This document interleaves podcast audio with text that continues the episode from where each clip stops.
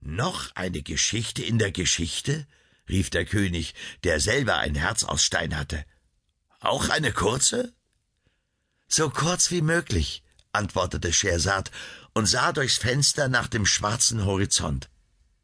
Und so lang wie nötig. Ich war der Herrscher hier, sagte der junge Mann, und hatte eine Frau, meine Cousine übrigens, die ich innig liebte und die mir meine Liebe tausendfach vergalt. Dachte ich, bis ich zwei Sklavinnen hörte, sie glaubten mich schlafend, die zu laut tuschelten, dass ihre Herrin eine Metze sei und mir jede Nacht ein Schlafmittel in den Tee täte, das mich für acht Stunden betäubte. Am nächsten Abend also, als mich meine Frau innig küsste und mir den Tee gab, schüttete ich diesen neben statt in den Mund und begann zu schnarchen, obwohl ich hellwach war. Schlaf, du Schwein, sagte sie und ging aus dem Zimmer. Natürlich schlich ich ihr nach. Sie ging aus dem Schloss durch die Straßen, durchs Tor der Stadt zu einer Hütte, die mitten in den stinkenden Aasgruben stand, und kroch durch die niedere Tür ins Innere. Ich stieg aufs Dach und sah durch eine Lücke im Stroh nach unten. Ein schwarzer Sklave. Sie geht zu einem schwarzen Sklaven? rief der König und zog sein Schwert. Er wird seine Strafe finden, sagte Schehersad, und sie die ihre. Der König steckte sein Schwert in die Scheide zurück. Ein schwarzer Sklave, fuhr Schehersad fort. Ihr Mund lächelte, aber ihr Herz zitterte. Ein schwarzer Sklave, sagte der junge, versteinerte Mann, lag auf einem verdreckten Bündel Rohr, elend, krank vielleicht, hässlich gewiss. Er war voller Kot und stank bis zu mir herauf. Er schimpfte gleich los. Was kommst du so spät? Und sie warf sich vor ihm in den Dreck und küsste seine Füße, liebkoste seine Haut von den Füßen bis hinauf zum Mund. Er schlug sie ins Gesicht und ließ sie gewähren und schlug sie erneut. Du stinkst, wie alle weißen Frauen. Alles werde sie tun, wimmerte sie, wenn er sie nicht zurückstoße und sie ihm zu Willen sein dürfe. Alles, der Schwarze spuckte sie an und schaute zu, wie sie ihn küsste und flehte, auch er möge sie küssen. Einmal, nur ein einziges Mal.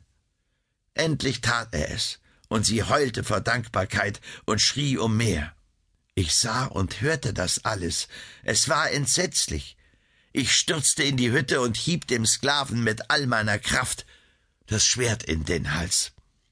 Sie, die Frau, verschonte ich. Ich weiß auch nicht warum. Vielleicht, weil ich sie unter ihrem Geliebten gar nicht sah. Sie jedenfalls begriff nicht, was ihm geschah, warum ihr sein Blut ins Gesicht spritzte. Sie hatte mich nicht gesehen. Sie schrie erst, als ich längst durchs Schlosstor rannte. Ich wusste nicht, dass der Hals des Schwarzen so dick war, dass ich ihn nicht getötet hatte. Nicht völlig. Am nächsten Morgen fand ich sie in Trauerkleidern. Ich habe, Vetter, Mann, eben entsetzliche Nachrichten erhalten, rief sie. Mein Vater ist im Glaubenskrieg gefallen, mein älterer Bruder ist von einer Schlange gebissen worden, mein jüngerer Bruder wurde bei einem Beben von der Erde verschlungen, und meine Mutter fiel tot um, als ihr die drei Toten gebracht wurden. Alles gestern. Mein zukünftiges Leben wird Trauer sein, nichts sonst mehr. Ich ließ sie. Sie baute ein Mausoleum und legte hinter meinem Rücken, glaubte sie, den Sklaven hinein. Tag und Nacht saß sie bei ihm und träufelte ihm Tee und Brühen ein. Ich sagte kein Wort. Nach zwei Jahren erst, soll mir einer erklären, warum es so lange dauerte, platzte mir der Kragen. Ich schrie die Frau, die ein jeder immer noch als die meine ansah, ohne einen Anlass des Augenblicks an und nannte sie eine Metze, eine Hure, eine geile Buhle. Da begriff sie erst jetzt, dass ich ihren Geliebten so zugerichtet hatte. Sie fasste mich ins Auge. Nie habe ich hasserfülltere Augen gesehen und rief jene Worte, die mir mein zum Todesstreich erhobenes Schwert aus der Hand schlugen und mich in das verwandelten, was du vor dir siehst. Ich hatte nicht gewusst, dass meine Frau eine Hexe war. Sie aber eilte vors Schlosstor und verzauberte die ganze Stadt in einen See. Die Menschen, die in gemeinsamem Frieden lebten, wurden zu Fischen, die Moslems zu Weißen, die Christen zu Blauen, die Juden zu Gelben und die Magier zu Roten. Sie aber, meine Frau, kommt jeden Tag zu mir und peitscht meinen Rücken, bis er blutet. Die hätte ich mir vorgeknöpft, murmelte König Schachriar, dieses Zauberbiest. Genau das sagte dein Kollege zu dem versteinerten Jüngling, sagte Schehersad und sah zum Horizont hinüber. Die knöpfe ich mir vor. Er wartete, bis die Frau das Mausoleum verließ, um neuen Tee und frische Brühe zu holen, ging zum Bett des Sklaven und trennte ihm den Kopf endgültig ab. Gut, sagte König Schachriar. Seine Lippen lächelten für den Hauch einer Sekunde. Und Sie? Der Sultan, sagte Schehersad, zog dem Schwarzen die Kleider aus und warf ihn in einen Brunnen.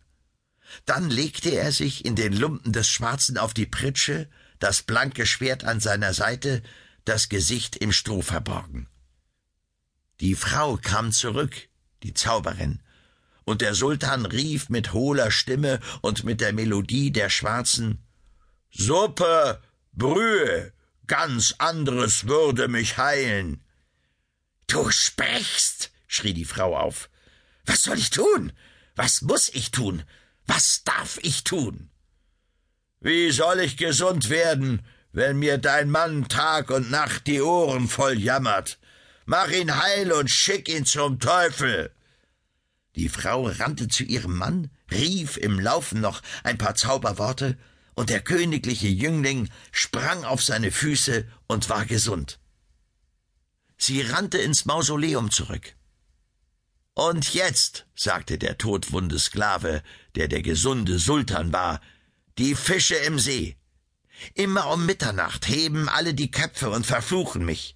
Darum werde ich nicht gesund. Die Frau, die Hexe, küsste seine Füße, eilte zum See, sprach ihre Hexenworte, der böse Zauber verflog, und die Stadt war wieder die Stadt. Die Menschen, Muslime, Christen, Juden und Magier, gingen in Frieden wie einst. Alle deine Befehle sind erfüllt, keuchte die Frau, als sie glückstrahlend wieder vor dem Bett ihres Angebeteten stand. Der fasste sein Schwert, durchbohrte ihre Brust, bevor sie begriff, wie ihr geschah, und ging zu dem jungen Mann. Lass uns nach Hause gehen, sagte er. Es ist nicht weit. Da täuschte er sich allerdings. Er und sein neuer Sohn und fünfzig Mamelucken ritten ein ganzes Jahr. Die Untertanen brachen in Jubel aus, als sie in dem verstaubten Reisenden ihren Herrscher erkannten. Sie hatten ihn längst aufgegeben. Auch der Visier war außer sich vor Freude, dass er die Last der Herrschaft, die er stellvertretend ausgeübt hatte, wieder abgeben durfte. Vor allem aber wollte der Sultan den Fischer sehen. Der kam und brachte gleich seine beiden Töchter mit. Sie waren so schön, dass der Sultan die ältere heiratete und die jüngere seinem Sohn zur Frau gab. Den Fischer aber, seinen neuen Schwiegervater, belohnte er so reich, dass dieser nach dem Sultan der reichste Mann des ganzen Landes wurde. Das war das Ende der Geschichte. Schehersad aber, die über dem Horizont einen ersten Hauch eines fernen Lichts ahnte, begann schier ohne Atem zu holen eine nächste Geschichte, und die hieß